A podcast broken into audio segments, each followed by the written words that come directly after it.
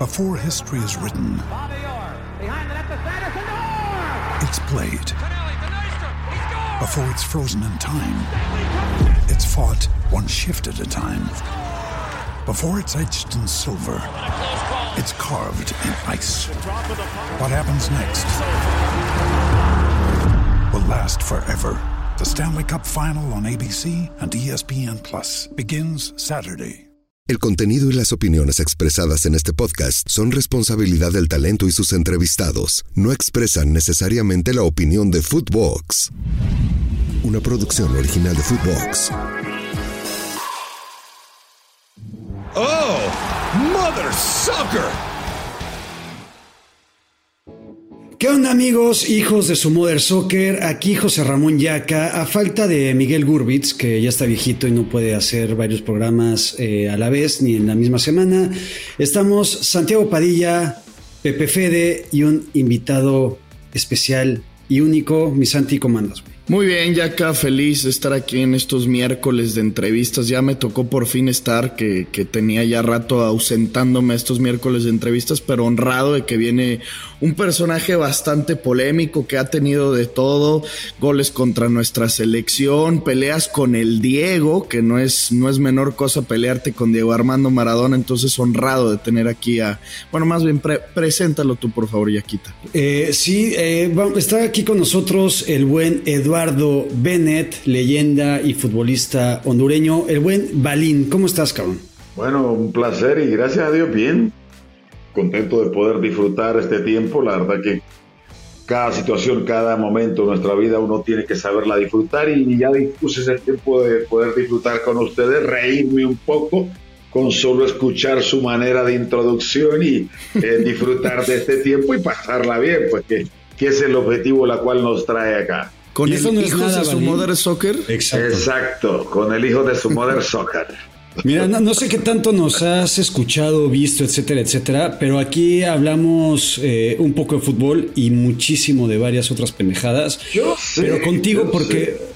Yo sé, yo contigo sé, ya, ya, ya, ya, lo sé tantear, ya lo sé tantear. Venga, contigo vamos a tratar de ponernos un poquito más serios y polémicos con este tema del fútbol. Serios y polémicos. Uh, eso está interesante. Oye, y para empezar, eh, Balín, yo ahí estuve justamente investigando un poquito, ya, ya me sé más o menos la historia de por qué el apodo.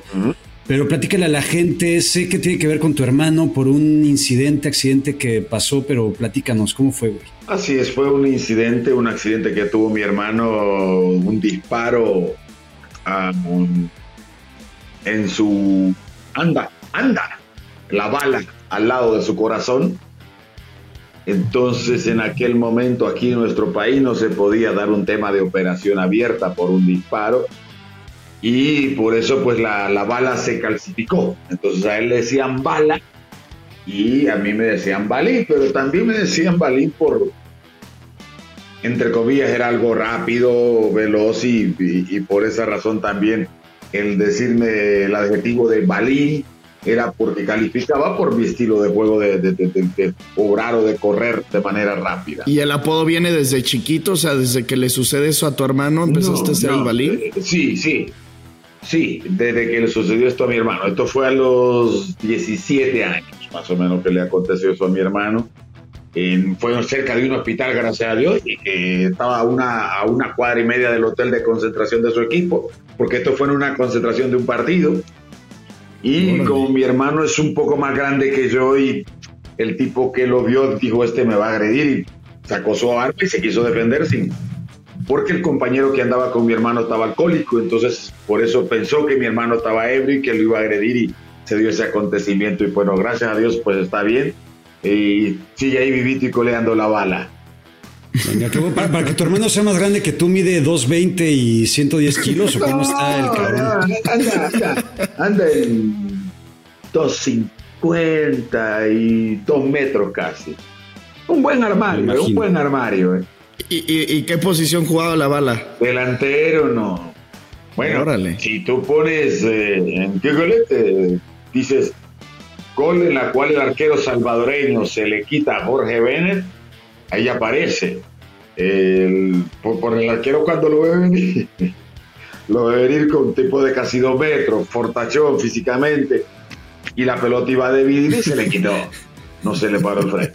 Sí, no, pues a ver, un delantero de dos metros que, que pocos sabrán. Zlatan Ibrahimovic, no sé, Olivier Giroud y ni siquiera, ¿eh? Sí, pero Zlatan es delgado.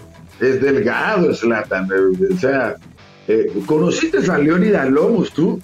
No, no me tocó el jugador de rugby de Nueva Zelanda. Este, niño, este niño acaba de, nacer hace unas semanitas. Ah, sí, eh, está recién nacido. Pues Leonidas Lomo. Es virgen.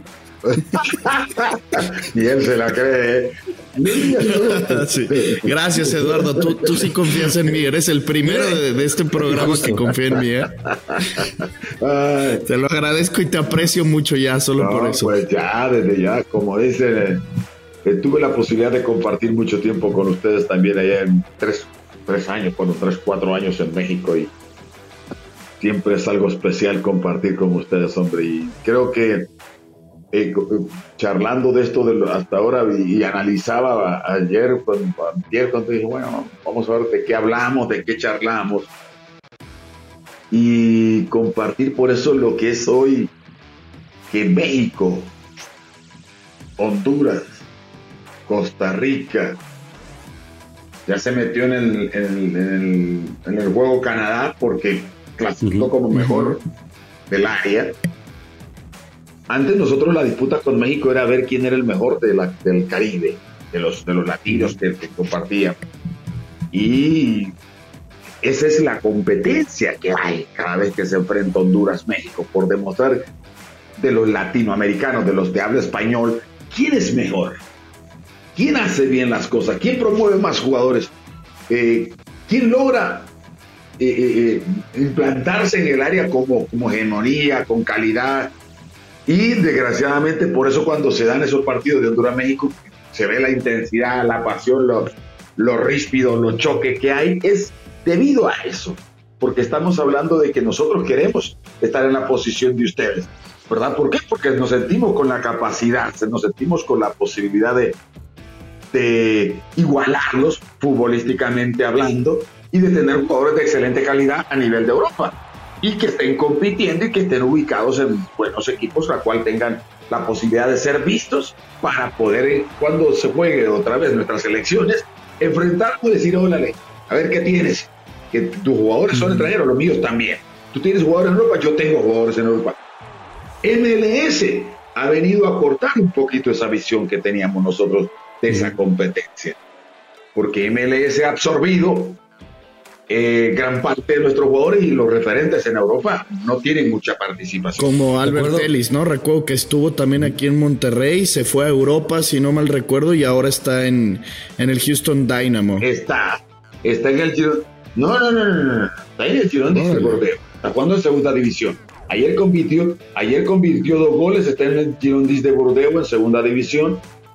Eh, y ayer perdió su equipo 3 por 2 él ha querido salir de ahí, él ha querido buscar, se, se decía que iba para Turquía, para el Fenerbahce, pero no se ha dado la posibilidad. Entonces, este tipo de situaciones, como te digo, de, decir, hey, México tiene tres guardado, que es el referente en Europa, por ejemplo, y decir que está en el West Ham, eh, después de, decís Jiménez, mm, está el Chucky en Holanda, está Jiménez en Holanda, ok, eh, están ahí, ya Jiménez se está volviendo un referente. Y dices, ok, ¿qué tenemos nosotros en ese mercado para poderle competir? Tenemos al Choco, tenemos a Ellis, tenemos a Rivas en Turquía. Entonces, tú dices, ustedes tienen eh, en Grecia, creo también, dos o tres jugadores. Y a Pizarro.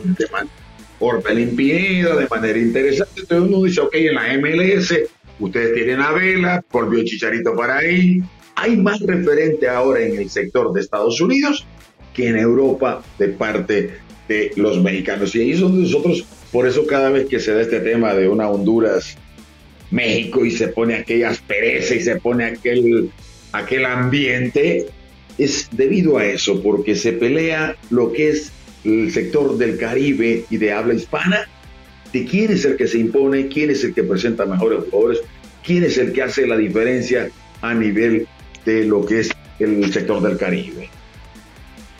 Oye, Eduardo, y justo me quiero regresar a, esas épocas en las que tú eras futbolista, seleccionado hondureño. Eh, estos par nenes de Teta, tanto Padilla como Pepe del Cueto, no nacían todavía, ni, sus papás ni siquiera se conocían seguramente. Estaban ahí, estaban ahí en, ni, eso, ni eso, Balín. Pero mira, yo, te quiero platicar. Luchando por llegar al óvulo. Exacto. sí, bueno, tu, papá andaba en otras cosas, Padilla, pero bueno, ese no es el tema. Este... ¿Qué, año es en el que Honduras le gana por primera vez a México en las eliminatorias? 90 98. 96. Entonces sí, mi papá andaba en otras cosas. Exacto. Pero me quiero regresar al 93, Balín. Este, yo ahí tenía 11 años, 10, 11 años. Ajá. Y ahorita que hablas del hervidero que era, o, que, de esta, no sé, pasión que genera el, el, México contra Honduras normalmente, y sobre todo en los 90s yo recuerdo que para mí el hecho de saber que México tenía que visitar Honduras, Tegucigalpa, San Pedro Sula, etcétera, etcétera, realmente era meterte en la boca del lobo de una forma muy, muy, muy cabrona. Entonces me acuerdo de esa eliminatoria de Estados Unidos 94, donde Honduras ya descalificado, ya eliminado, eh, hubo como una especie de, de propaganda, por así llamarla, televisiva, en donde justamente los medios llamaban a la gente a, que apoyaran a, la sección hondureña. Me acuerdo perfecto de, cómo era la comunicación de porque aquí no ganarán. Y salió una canción y demás. Y decían, ven, ven, vengan al estadio a apoyar a, Honduras porque aquí no van a ganar. Y, creo que ahí era mucho la, esta frase de no vamos al mundial, pero a México le ganaremos. Una cosa así, ¿no? Una cosa así. E, e, ese era un entiendo a dónde vas. Eso pasó acá en Tegucigalpa, me parece. Esto fue, creo que me dijiste el, el 93, ¿no? Era en el 93.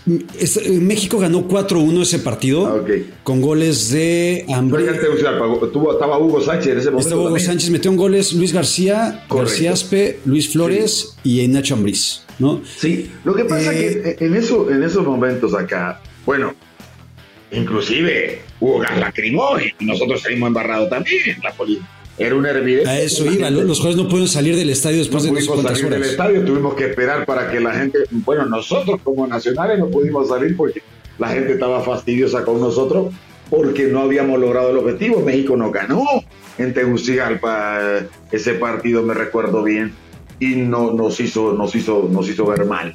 Eh, pero siempre la, a ver, ese morbo, ese morbo, esa, esa pasión, esa gana, ese fuego, por eso te, por eso te, te, comentaba, te hacía ese comentario antes. Te decía, hey, la es porque hoy, por ejemplo, que tenemos al Choco Lozano en España, uno dice, hey, tenés jugadores para poder del mismo nivel de elite que México. Eh, estás compitiendo con, para decirte algo, eh, dices, ok, Canadá, ¿qué tiene? Ah, tiene a David. Ah, no, pero nosotros tenemos a, a Real. No, pero eh, aquel está en Alemania. Ah, pero aquel está en... Eh, o sea, estamos buscando equiparar los niveles a través del juego, aclarando, porque todo es a través del juego, los de afuera son de palo, como dijo Artulio Varela. Esto es para que se pueda decir, hey, podemos competir, podemos generar igualar o tratar de superar a través del juego con estos jugadores. Y creo que esa es la parte importante de, lo que está ocurriendo actualmente en nuestro fútbol. Porque si no es todo garra, es todo lucha, es todo entrega, es todo sacrificio. Bueno, al que hace poco el juego Honduras-México, tuvimos la posibilidad de, de, perder, que para mí la partida fue honrosa, ¿ok? Aclarado esto que, que, nos, que perdimos. Salimos con orgullosos porque nuestra selección al menos presentó defensivamente un partido positivo, porque generar fue muy poco. No puedes generar en 120 minutos cuatro, cinco situaciones a gol en 120 minutos. Es muy pobre. Entonces eso quiere decir que nos dedicamos a defender. Eso quiere decir que la idea táctica era esperar, en la cual no fue a ganar no me gustó. A mí al menos no me gustó esa selección de Honduras que vi, pero dejó un lindo sabor de boca porque tenemos el argumento de decir que eh, lo llevamos a penales y lo llevamos al extremo, que eso es positivo para nosotros hoy por hoy. Entonces, de ahí veo lo, lo bueno de esto y queriendo Dios mediante que esto sirva para que Honduras se la crea y siga creyendo otra vez en otro este caso que no sea por nombre de jugadores, sino que por ser una buena calidad de jugadores que en el campo hagan bien las cosas sin que vaya bajo el gallo del travesaño otra hora y otros 120, 120 minutos.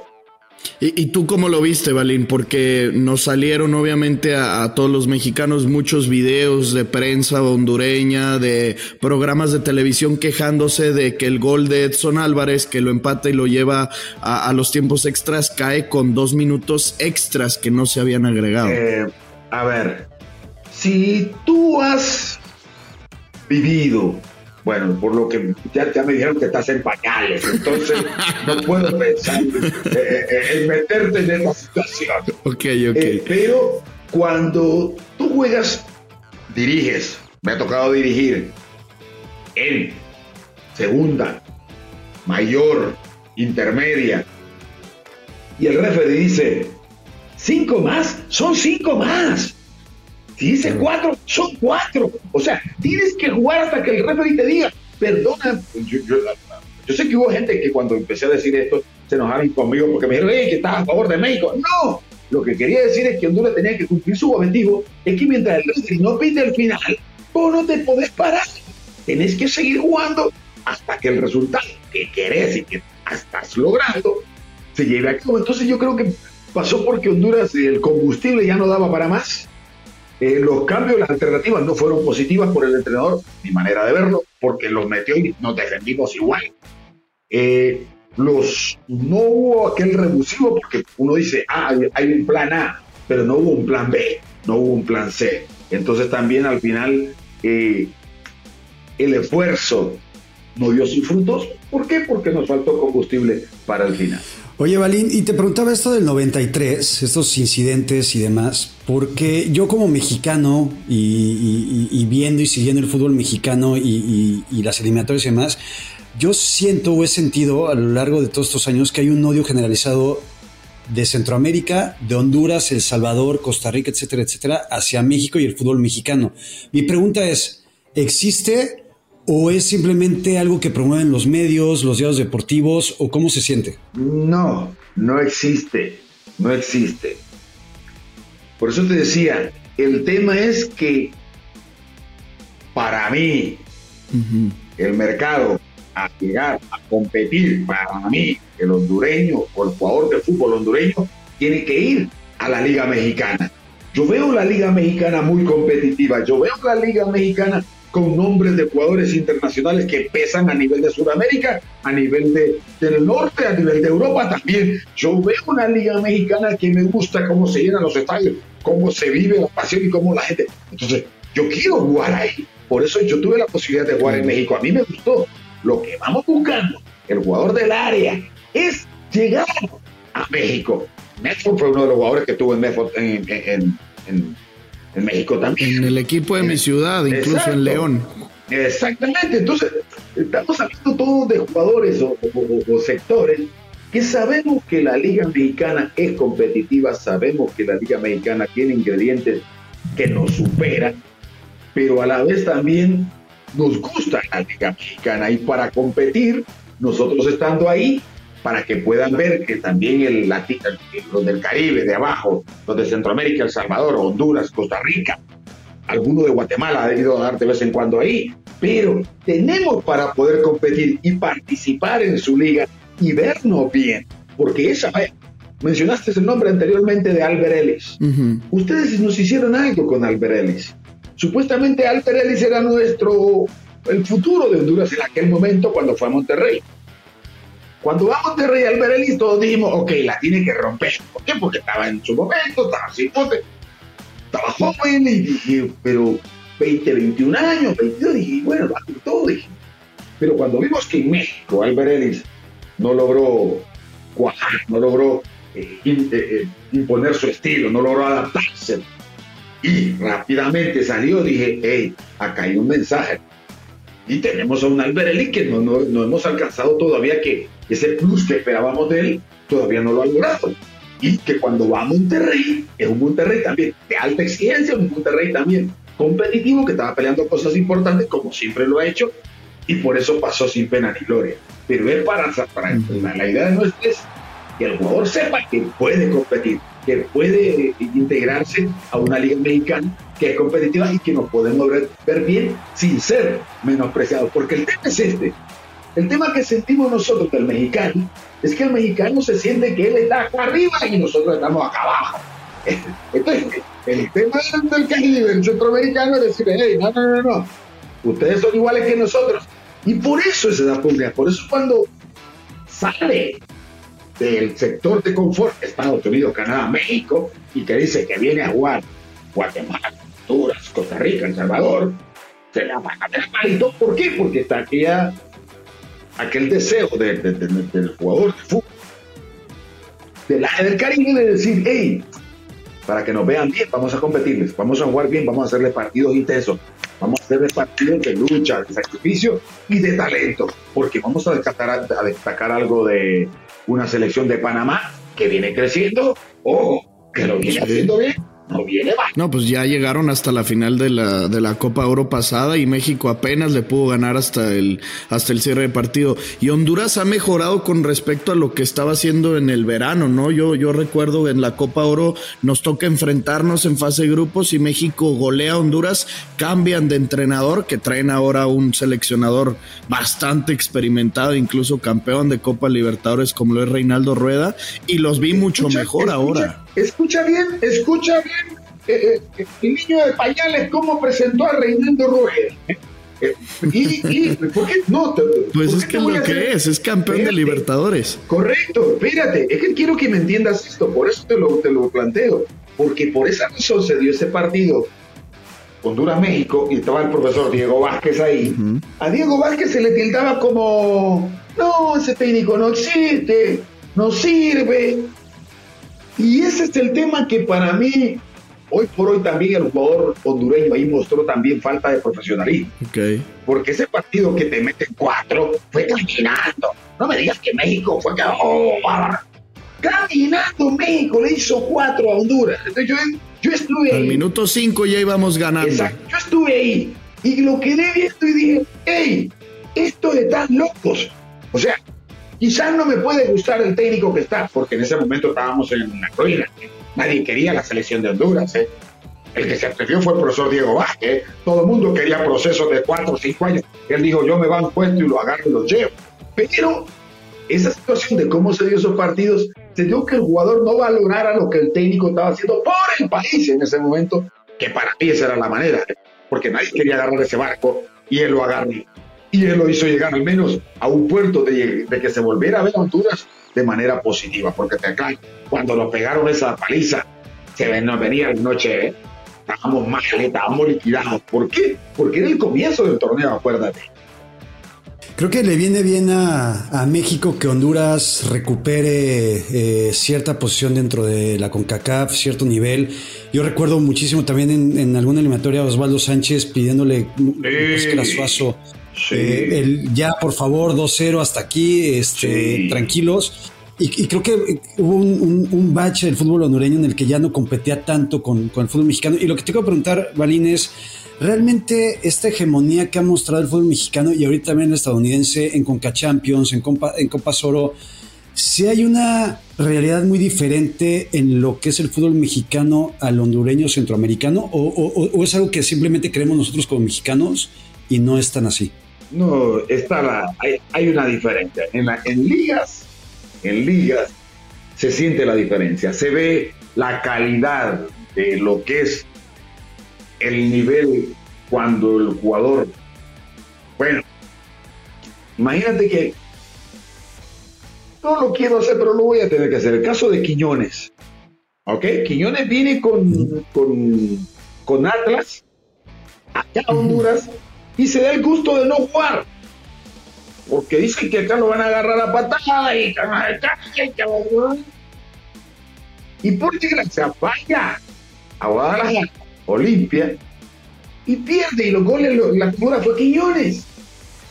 Entonces, ahí Quiñones vino y dijo, vieron, tenía la razón, vete, esto allá, acá, acá, ¿Por qué le dieron vueltas marcas? Entonces, me acuerdo. Esto genera que a nivel, podemos competir a nivel de liga, son pocos los equipos. Creo que quizás Olimpia y quizás Motagua le pueda competir, pero seguro, seguro Olimpia. Luego el resto, eh, nos colgaríamos del travesaño y procurando que no nos metan una paliza. Esa sería la realidad. ¿Por qué? Porque nos falta, nos está faltando esa preparación para la competencia de alta competencia, valga la redundancia. Que el jugador entienda que no se está preparando para jugar cuando se le prepara desde las reservas de las inferiores, que no se prepara para jugar eh, eh, los, cinco o seis partidos de primera división y de decir, bueno, voy tranquilo. No, tiene que entender que tiene que competir afuera. Y ahorita nuestra liga tiene un plus bajo. Olimpia viene ganando los últimos tres, cuatro, tres torneos. El equipo de Pedro Trono viene ganando, pero vaya, pero por paliza, vaya, ahorita le sacó 14 puntos inmediatos perseguidos. Ok, entonces tú dices, ah, Olimpia es el ganador, pero después tú ves el nivel de competencia de CONCACAF, hoy bajamos. Los cuatro equipos nuestros no clasificaron a la siguiente ronda, quedaron fuera. Esto te dice que el nivel ha bajado. O sea, Olimpia gana sí. ¿Es positivo para Olimpia? Sí. Pero a nivel internacional se ve que internamente nuestra liga no es competitiva. No alcanza para poder decirle, poder igualar y pararnos dentro de un campo de juego ante, las, ante un equipo mexicano y vernos bien. O parándose ante un equipo norteamericano y vernos bien. Hoy ese es el tema que se está viviendo también ustedes en México cuando estaban con el tema de la CONCACAF y cuando ganó el Seattle Thunder, que ganó la CONCACAF, que le ganó a no sé quién. Contra Pum. Ah, todos, pegaron, todos pegamos el brinco al cielo. ganó un norteamericano.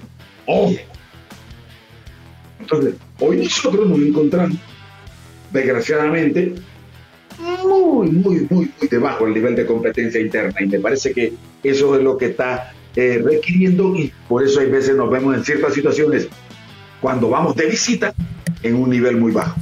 Y esto se lo atribuyes, Balín, a, meramente al nivel de los seleccionados, al nivel de esta generación, porque también acaban de salir de una generación que llegó a dos Copas del Mundo de manera consecutiva, 2010, 2014, yo me acuerdo de Noel Valladares, el portero Emilio Izaguirre, que estuvo por ahí en el Celtic, o también hay problemas de directiva del manejo de la selección, como acá nos pasa a nosotros.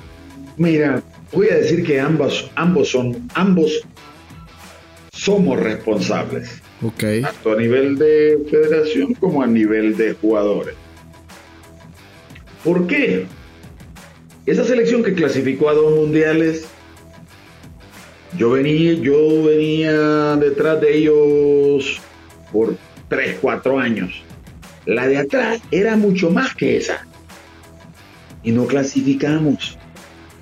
Entonces, por esas razones que te digo. o sea, la que te toca a ti. Exacto, la que me toca a mí, que participo en la de 94, 98, 2002, 2000, 2000, esa no llega porque falta que el jugador entienda que tiene que ser un profesional, esté quien esté. Es como por eso cuando decían ustedes hace poco, decían, ah, Memo Ochoa tiene que pero Memo Ochoa con Jaime, los años se llevan de 10, ¿eh? Él lo respalda, es su líder, es su capitán. Sí. Eh, eh, tiene, tiene confianza, es jugador que él ha conocido, jugador que él ha tratado. O sea, y acá, el jugador, porque viene de algunos que están afuera, creen que quizás porque el técnico sea hondureño y no tenga el respaldo a nivel conocido de todos Centroamérica y el sur o norte, ya lo ven un poco de menos, que ese para mí es un error. Ramón Enrique Maradona, por ejemplo, en su momento la mejor Copa América que hemos tenido, la mejor en la historia que hemos hecho a nivel de selección, lo hizo Ramón Enrique Maradona, un hondureño, agarrando una selección, yendo a jugar a Colombia, cuando Argentina no quiso ir a jugar en la Copa América, hicimos un excelente trabajo. Entonces uno dice, espérate, un hondureño. Después fue el Mundial de España 82, el mejor que ha obtenido resultados, José de la Paz Herrera Chelatuclés han sido un hondureño. Entonces, por eso cuando tú vienes y me dices a mí, ah, no, Rueda, sí, un técnico como campeón de Libertadores, sí, pero los mejores en la historia que nos han llevado, hemos tenido tres mundiales, y el mejor resultado ha sido con un hondureño.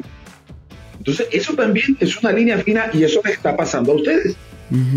Porque también están con la pugna de que si tienen un técnico hondureño, un técnico mexicano, que viene uno de afuera, que apoyemos al técnico, que lo apoyemos. Yo los observo y veo el, el, el, que hay, que, aquel regaló el partido, que en el partido cuarto, que, no lo tenía que regalar, Argentina, México, que fue un, un partido eh, eh, que, con, un, un, sentimiento como que, como que el técnico regaló el partido, nada que ver, el técnico no juega. Sí, no. El técnico no juega. Entonces, era era la, la, la, selección que iba a ser campeona del mundo. Era lógico perder ese partido. Lo que pasaba era el primero contra Polonia. Exacto. Entonces, yo eso es lo que veo. por esa razón te digo, son todos aspectos que cuando evalúo, ustedes pasan casi lo mismo que nosotros. Están en la misma pugna porque no, que queremos técnicos nacionales. Ahí está, ahí está Lozano, el técnico ahorita. Eh, pero después que no, que donde cierra los ojos, lo cortan. Por Dios, si ahorita, si ahorita en Honduras no pasaba, lo cortan. Lo cortan. Ok, entonces yo vine y, te la una interrogante acá en nuestro país. Le digo, ¿no es fracaso de rueda? No, que mira por la forma. Es fracaso igual. Lo que pasa es que no queremos reconocer que él cometió errores tácticamente en nuestra selección. Ok, México nos ganó en el verde césped. O sea, viendo lo que es en el verde césped, México te gana. Tú no hiciste mérito suficiente para poder darle vuelta a un partido. Oye, Valín, si sabemos que México en la zona económicamente y a nivel negocio pesa y pesa un chingo, ¿no? Pesa muchísimo. Uh. Eh, y, y, es una percepción que tenemos aficionados, medios, etcétera, etcétera. Tú que lo viviste desde dentro, y, sé que por todos lados, pero tú que lo viste desde dentro como jugador, realmente una vez que enfrentabas o cada vez que enfrentabas a México, sentías esa, ese handicap, esa desventaja de decir, es que estamos jugando contra México, pero también contra otros intereses, porque a estos cabrones les van a ayudar casi siempre. ¿Es así o no? ¿Nunca sentiste un árbitro por ahí metiendo la manita a favor de la selección? No, no, no. Es que voy a esto. Por eso vine y le dije, niveles de competencia. Si tú te capacitas para poder competir a un alto nivel de competencia, no hay referee, no hay tema económico que te va a superar. ¿Ok? Por eso le digo, ¿por qué? Porque en el verde césped ahí es donde se habla. Por más que, por más que alguien quiera cobrar un penal, si no llegan al área no lo va a cobrar, pues. ¿O no? Tiene que entrar al área, nadie va a cobrar un penal fuera del área. Entonces, es lo, por esas razones que te digo, si tú haces tácticamente tu trabajo, te organizas tácticamente, sabes cerrar los espacios, sabes respetar a tu rival, pero tener ideas que te puedan llevar a ejecutar una acción ofensiva, generar situaciones a gol en el arco contrario, el tema de las transiciones, cómo las manejas. Ah, no, aquí con cuánto cubrimos, con cuánto marcamos. No nos colgamos de travesaño, pero tenemos que ser, tener un balance, un equilibrio correcto. Todo eso te va a hacer la cosa positiva. Todo eso te va a dar un balance eh, para poder crecer y mejorar. Pero si tú dices, eh, fui, me enfrenté a México, sí, eh, peleo que el referee me robó, que me dieron así, pero solo ataqué en 100, 120 minutos. En 120 minutos solo ataqué cuatro veces. Digo, espérate, ¿qué estoy discutiendo? El La, verdad es que, y perdón que, que te interrumpa rapidísimo, te escucho con una sensatez muy muy chimona, como decimos en México. Y, me causa un poco de conflicto, Valín, te lo digo sinceramente, eh, porque muchos medios en Honduras, después del último partido contra México, fue, y, también lo digo con, muchísimo respeto, fue una lloradera por todos lados, ¿no? y, en, y en México también, ¿sabes? Y en México criticar el, por, las formas de cómo ganó la selección. ¿Por qué? Es que, vamos a esto. Por eso vine y les di, por eso les comencé diciendo, se han aparejado los niveles de alta competencia. ¿Ok? Ya no es que solo ustedes tienen jugadores en Europa como antes. Antes hablamos solo. México tenía jugadores en Europa. Decir algo de Honduras que tuviera cinco jugadores en Europa era, una utopía, era algo imposible. Gracias a Dios hoy tenemos esa posibilidad y esos jugadores, quieran o no, están aprendiendo para poder competir a México. Entonces, cuando se dan este tipo de situaciones, de este tipo de partidos, de esta manera, Ahí es donde uno dice, ok, eh, Palma, que está jugando en el Celtic, tiene que venir a competir, que lo que hizo jugando ante el Atlético de Madrid, tiene que venirlo a hacer aquí, ante la selección de México, ante un Antuna, que le va a tocar por ese carril, marcarlo, hacerle la cobertura, la pregunta al, lateral de ese costado, cómo cubrir la espalda, cómo anticipar.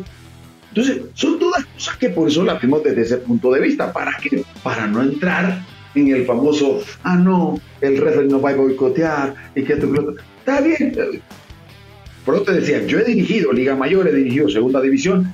A primera no he podido, pero sé que en primera y pasa lo mismo que cuando el le dice la tabla y dice 10 minutos más. Son 10 minutos más. Punto. Ahorita miré la vez pasada en la Liga Árabe, el, el FIFA de Latinoamérica que fue a pitar el partido, vino 12, pitó los 12 y ¡guau! Y mientras no termine, quiere decir que quiere decir que todavía tienes que seguir intenso, ordenado y esforzándote. Pero a nosotros se nos acabó el combustible y desgraciadamente, por eso te digo, yo puedo venir y decir sí, porque sí, si vos me decís Honduras le encaró a México y le hizo 40 tiros al palo, uy, el guardameta, ¿cómo se llama? El, arquero que, terminó tajando 8. Malagón. Malagón. Malagón tapó 15 y que fue figura. Ahí te digo, sí, pero, eh, ¿qué quieres que te diga? una, dos, una, una, la de Choco Lozano, el cabezazo, reacción espectacular, sí. tapa de manera espectacular. Después paremos de contar. ¿Y, ¿Y, por qué los medios de tu país adoptan esa posición a veces? Es que se adopta esa posición porque es más fácil. o sea, yo estoy, yo estoy hablando de una evaluación como entrenador. Como entrenador yo tengo que darme cuenta que me, que me faltó. O sea, tengo que ser sincero que nos faltó. No te puedo pedir y vender una pareja. Nos robaron. Pero yo puedo decir, no nos robaron cuando yo genero. Si no genero, ¿qué puedo decir? Robaron. Y cuando yo, bueno, yo puse en el, porque estoy en un programa de radio, Tiquitaca, y vine y dije, eh, a llorar a la Dalia. O sea, basta de llorar porque no puedes llorar por algo que no tuviste los suficientes argumentos para poderlo lograr. Por, eso te, yo solo me meto en el tema fútbol. Yo me olvido del referee porque sé que al referee no le vas a ganar nunca. Entonces yo le digo, ok, falta esto, tenemos que tener algo, tendríamos que hacer esto, ok, vamos, bárbaro. Pero si no lo vemos desde ese punto de vista, si el jugador entonces no entiende que cuando el referee dice 12 son 12, la vez pasada que empezaron a llorar que en las ligas, que por qué estaban dando tanto tiempo extra, tanto por el primer tiempo y tanto por el segundo tiempo, porque la realidad es que a veces la pelota pasa más afuera que en el campo y el, nivel de juego ha bajado mucho. ¿Y se te criticó por decir eso o por andar platicando de que no lloren y así? No, no, no, es que algunos se molestaron, algunos se molestaron, no te lo voy a decir. O sea, yo me estoy, yo me estoy refiriendo al tema interno del campo, lo que hiciste. Correcto. No me baso a lo que el referee. ¿Cómo jugamos en el campo, por favor? ¿Qué hicimos en el campo para poder merecer? Ok, ¿Qué, qué, qué, qué se hizo? ¿Quién cubrió? ¿Quién no marcó? ¿Por qué se dio ese espacio para que llegara ese gol en ese momento? ¿Quién dejó de hacer su cobertura? ¿Quién dejó de hacer la permuta para que le ganaran la espalda al compañero que iba a enviar el centro de la asistencia? Entonces, son todas situaciones que para manera de verlo, por eso lo he preferido destacarlo de esa manera, porque el venir y sí, que nos robaron, sí, nos robaron, está bien, está bien. Pero hay veces eh, cuando te han robado a favor, cuando te han pitado a favor, no decimos nada. Es lo que pasa aquí con el América, con las Chivas, con el Real Madrid, con el Barcelona. Los árbitros se equivocan a tu favor o en tu contra, pero nunca van a ser perfectos hasta que no entren robots. Y si entran robots, se van a quejar de que por qué robots y no árbitro humano. a los robots los agarramos a palos. A los robots Entonces, ni una ni otra va a funcionar. Pero sí, la verdad es que Honduras mostró una cara muy diferente. Lo podemos entender porque eran locales, eh, primero en Tegucigalpa y luego en el Estadio Azteca ya México estaba un poco más exigido, pero Honduras haciéndote un gol en el primer tiempo obligaba a que México metiera cuatro y México no iba a haber forma alguna en la que metiera cuatro en 45 minutos o en 50, 60, lo que fuera. Eh, te voy a, te voy a, te voy a, eh, tu nombre, discúlpame, repíteme otra vez. Santiago Padilla. Santiago. Santiago, ¿Tú viste cuántas opciones a juego se desperdició, cuántos goles se desperdició Quiñones? ¿Tú viste cuántas opciones a gol tuvo eh, el del América, el otro. Santiago Jiménez. Ah, ¿Tú viste cuántas situaciones igual se perdieron? ¿Las contaste? Ah, Henry Martin. Henry Martin, ¿las contaste? sí, no, Julián falla dos o tres claras. Quiñones falla tres, clarísimas. El otro te falla tres o cuatro, van siete. la de los dos goles son nueve. O sea, la, que tapa Mengíbar, que se resbala y le pone la mano, que se la lleva dos o tres veces. O sea, clarísima, México generó. Entonces, como generó, tiene un handicap que diga, hey, el arquero fue figura, tapó varias. Mérito, mérito de Honduras, mérito de Mengíbar. mérito. Pero la generaste. Ahora yo te voy al lado de Honduras y en el aspecto de ataque. Ok, ¿cuántas hice? El cabezazo del Choco. Aquella en que si Palma hubiera llegado. No, no cuenta porque no fue. Aquella en que si aquel hubiera. No, no cuenta porque no fue el arco. Vamos a hablar de que opciones a gol son aquellas en las cuales el guardameta tapa si el guardameta tapa o pega en el palo, ahí te la considero como una opción manifiesta de gol claro. Entonces, desgraciadamente cuando pasa eso y uno lo expresa de esa manera, como te lo expreso yo, hay veces cae mal porque están pensando que yo estoy en contra de ruedas, pero yo no estoy en contra de ruedas, sino que la realidad me dice que nosotros fuimos pobres en el aspecto ofensivo para lograr algo importante. Y lo que viene va a ser más difícil. ¿Por qué? Porque ante Costa Rica te, Costa Rica te va a tocar jugar un partido que es a un solo partido. Y a un solo partido nuestra selección no sabe jugar finales. ¿eh? Y va a ser en Estados Unidos, ¿no? Y va a ser en Estados Unidos. Por ahí podemos decir que porque vamos a Estados Unidos eh, vamos a tener 15 mil, 20 mil jugadores aficionados a favor de Honduras, que va a haber gente de Honduras. No se trata de eso. Se trata de si el jugador de fútbol sabe jugar finales, sabe jugar que solo es un partido.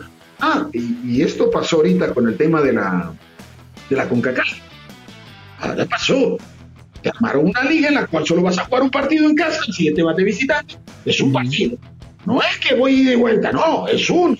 Si no lo liquidaste, te fuiste. Por eso Olimpia queda fuera. Oye, Balín, eh, esto también es una percepción un tanto personal, pero tú que jugaste muchas veces en el Azteca, en eliminatorias, yo tengo un poco eh, esta idea en el que el Azteca pesaba mucho más en los 90 en los 2000 y realmente jugaba a favor de la selección mexicana a lo que es ahorita. ¿Tú lo sientes así también? ¿Lo compartes? Los micrófonos esos que están en el centro del estadio, los, parlantes. Sí. Los parlantes esos que están arriba, hace que el hervidero se escuche más. Una, una, dos. El estadio Honduras-México no estaba ni a tope, faltaba mucho. Faltó mucho. Había una toma que se veía en la parte superior que estaba pelada. Entonces uno dice, ok, si México tiene este problema internamente, eh, y una cosa es ver a una selección mexicana siendo respaldada, con, que vengan con todas las luces encendidas, uno dice, ah, no, ahí cambia. Porque ese fortín, ese apoyo de la gente, es positivo cuando lo tenés a favor. Pero cuando están esperando que si el jugador X se equivoca, porque por ejemplo no, no queremos más Ochoa, ah, no, no queremos más a este, ah, no, no queremos más al otro. Eh, y ven que hay un gol o algo y ya le quieren echar la culpa a ese jugador, o si se lo falla, mira cómo lo Entonces ya eso se vuelve en contra. Y esos 90, esos 100 mil se te vuelven en contra. Porque cada vez que agarras la pelota y no tienes la convicción, la experiencia, la solidez, la capacidad de poder jugar bajo esa presión, ahí se ve clarito. Y gracias a Dios también eso a nosotros nos sirvió para decir, hey, darnos cuenta, es, tenemos que escalar, tenemos que subir, no hemos llegado, estamos todavía a distancia y hay que trabajar muchísimo. ¿Estás, ¿Estás de acuerdo que ya el futbolista hondureño centroamericano ya no le causa ese mismo temor, por así llamarlo, visitar el Azteca? Mm, no le causa temor cuando tenés que saber aprovechar la Bueno, vamos a esto, por eso estábamos hablando de cómo se da esto para que este partido de vuelta. Se da con un 2 a 0 a favor de Honduras. Y tierra en el Azteca. ¿Ok? ¿Tú crees que si hubiese sido al revés? Jugamos en México, gana México 2 a 0 y viene México a jugar acá, te aseguro que la presión la padecemos nosotros. Porque históricamente, en ese sentido, ante Trinidad y Tobago teníamos que ganar y clasificábamos al Mundial. No lo Como cuatro postes, ¿no? Ahí hubo, me acuerdo. Corre cuatro. No es tanto cuántos postes, la cantidad. No la metimos. O sea, entonces yo estoy basándome a eso porque quiero, quiero, por eso te decía, ese partido de Costa Rica es un solo partido. Esperemos que nuestros jugadores estén con las luces encendidas, bien compactos, porque son 90 minutos que van a ser intensos, en la cual se tiene que lograr la clasificación. Creo que va a ser la mejor Copa América de la historia, lo que va a acontecer ahí. Y si no llegamos, desgraciadamente no vamos a poder disfrutar de esa fiesta. Oye, Valín, cuéntanos un poquito sobre tu experiencia en Argentina eh, al principio del programa para que le platiques a todos los hijos de Summer Soccer. Hablaba sobre ese encontronazo que tuviste con el Diego, con Maradona, si no mal recuerdo por el video que vi, Maradona jugando para Boca, tú jugando para el equipo en el que él debuta, Argentinos Juniors. ¿Cómo estuvo ese encontronazo? No, no fue con él. Lo que pasa es que con él no. Mira, te, te, te, voy a contar un chiste, una anécdota que, que, uno de futbolista normalmente la deja interna, la verdad. A ver. Estamos jugando contra Boca y yo lo veo a Diego que va a recibir de espalda. Lo tengo a tres metros. Pero yo digo, no, digo, va a girar, va a parar la pelota, va a girar y ahí lo voy a marcar, digo. No, esto me pasó en cancha de Vélez. La dio sin ver, sin ver, le hizo así. Y se la puso al pie al Kili González, gol de boca. Agarré y dije, no lo puedo dejar respirar. Tengo que pegarlo. Lo que pasó en la bombonera fue con Norberto Solano, el lateral derecho. Peruano, ¿no? Eh, el peruano. Eh, él va por la pelota, yo voy por la pelota. Yo no lo veo, no lo veo a él. Yo estoy viendo la pelota, le pierdo la vista porque él me sale por el lado ciego y lo encuentro. Y cuando lo encuentro, desgraciadamente, eh, yo rozo su rodilla con mi, con mi pie derecho. Que gracias a Dios no lo pisé porque si lo hubiera pisado no hubiera seguido jugando. Pero en el momento que pasó el roce, el grito, ¡ay! Entonces yo no como que, como que si lo hubiera fracturado. Y ahí me expulsaron. Bueno, es más, esa expulsión me cuesta mi contrato en Argentino Junior porque después me toca salir.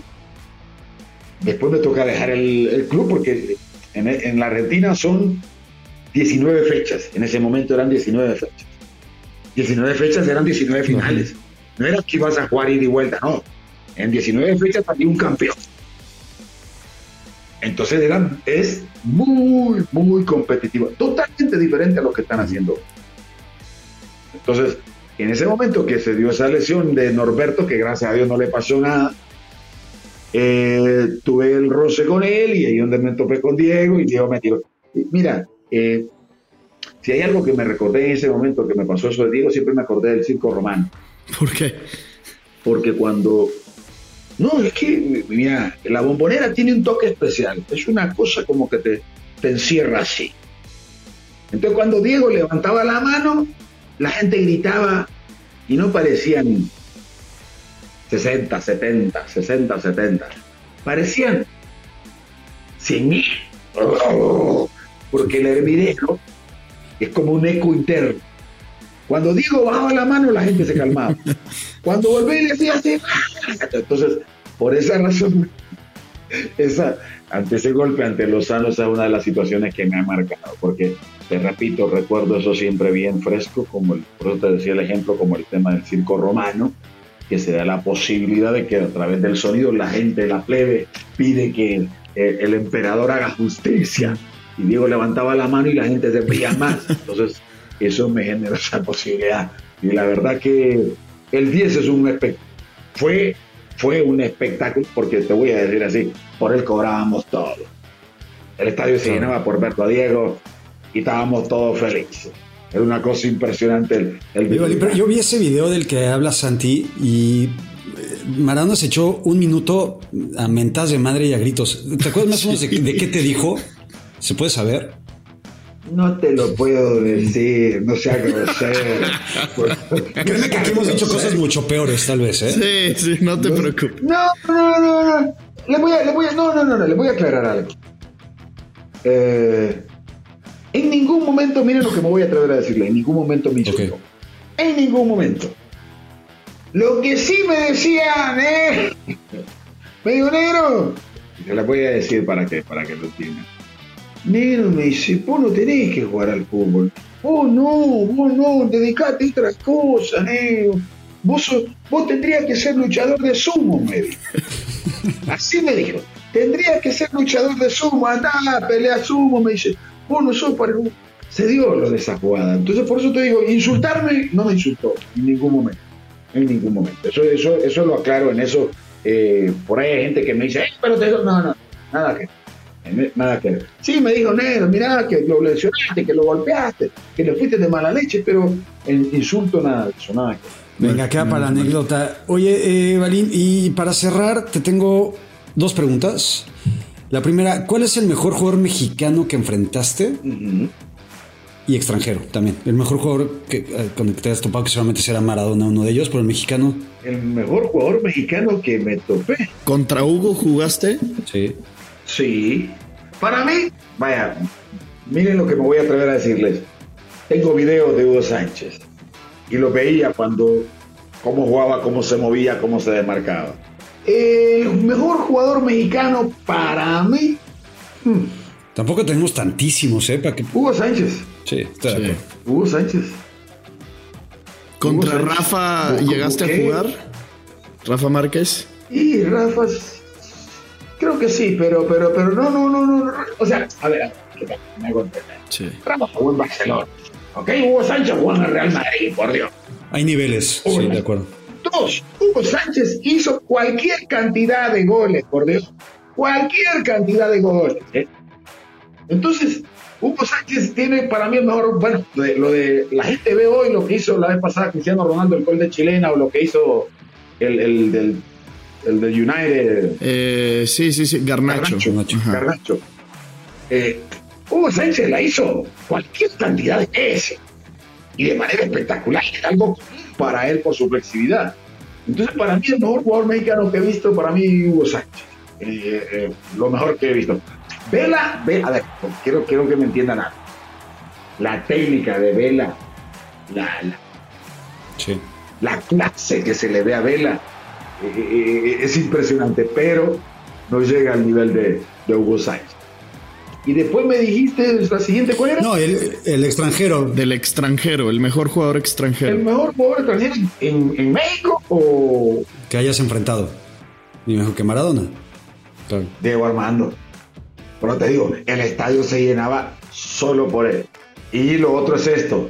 En el campo hubo un jugador que vino y dijo así, ve, escucha esta frase. Aunque Diego Maradona no quiera jugar, denle la pelota. Désela que él va a saber qué hacer. Esto pasó en un pleno partido, ¿ok? Un compañero de Maradona vino y me dijo esa palabra. Es un hombre, pero lo voy a obviar por respeto. Y vino y, porque hay veces Maradona vos lo veías como que no quería jugar, güey. Entonces decía, aunque Diego aparezca que no quiera jugar, decía, désela que él va a saber qué hacer. Entonces, para mí, de los monstruos que he podido compartir, El Diego. Diego Armando. Y después te voy a poner un tercero. Yo te voy a poner un tercero. Échalo. Échalo. Se llama Jorge el Mágico González, Salvadoreño. salvadoreño. Ese era un monstruo, eh. Que se chupaba hasta el agua el florero era otra cosa. eh. ¿A poco Sí le pasa, sí gustaba el vinito? Eh, eh, Se rumora. pero era un monstruo, eh. ¿En dónde lo topaste? ¿Enfrentándose entre selecciones? Entre selecciones. Entre selecciones. Ok, va otra anécdota, ahí te va para que la Venga. A ver, venga, venga. Vamos a jugar en el Salvador amistoso. Viene el técnico José de la Paz Herrera, ese muchacho, vamos a jugar, ver Mágico González, vamos a disfrutar, vamos a hacer un buen partido, vamos a hacer. A los cinco minutos, primera pelota que da el Mágico. ¿Quién lo va a marcar? Arnold Cruz. Arnold Cruz viene, le pone un sablazo, le lo pisa sin querer al Mágico y el mágico no puede jugar y a los cinco minutos y sale de cambio. Viene lo sacaron, sacaron. Viene el místico y nos dice, le dice al jugador que lo golpeó, ah, ay, Arnold, le dice. No es a usted a quien quería ver la gente, era el mágico, no lo tenía que golpear, le dijo. Esto se lo dijo Chelato. ¿Ah, ¿Ok? Partido de vuelta, rumbo a Los Ángeles. La aerolínea de aquí pasó por El Salvador, del Salvador hacia Los Ángeles. Se va subiendo la selección del Salvador, nosotros ya estamos adentro. ¿Quién entra? El mágico.